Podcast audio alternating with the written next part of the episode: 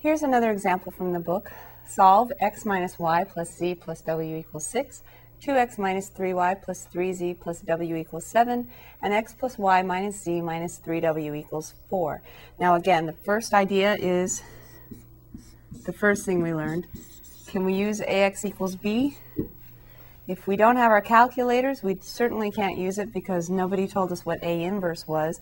But even if we have calculators, you might notice that we our coefficient matrix has one, two, three, four columns and only one, two, three rows.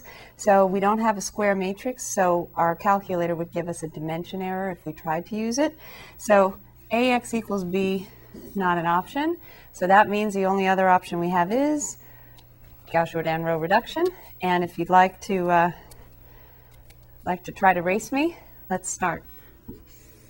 Augmented matrix, 1, negative 1, 1, 1, 6, 2, negative 3, 3, 1, 7, 1, 1, negative 1, negative 3, 4. Now, we do already have a leading one right here, so that's nice. We could get zeros below it. But I think at this point, we've probably all had enough practice and earned our Boy Scout Gauss-Jordan row reduction badges, so I don't think we need to do any more negative 2 times row 1 added to row 2 and do all that sort of stuff. So I'm actually going to show you how to get this reduced down into that nice form that helps us to interpret the answer using the calculator. I do want to point out one thing before we do that. We have three equations and how many variables? How many unknowns?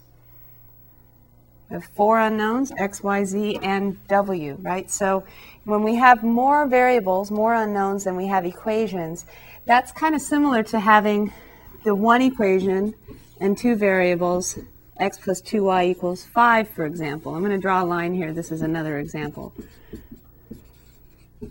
Another example of two unknowns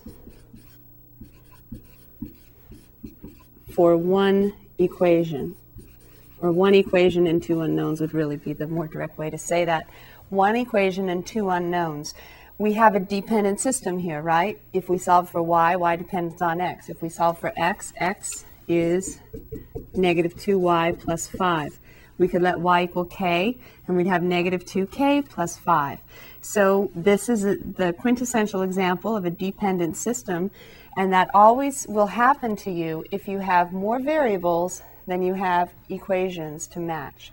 So we should get some sort of unusual setup when we reduce down this matrix, when we let the calculator do the row operations for us, we're probably going to get either an inconsistent system where we get 0 equals non-zero, or we're going to have a dependent system like this example right here with the x plus 2y equals 5.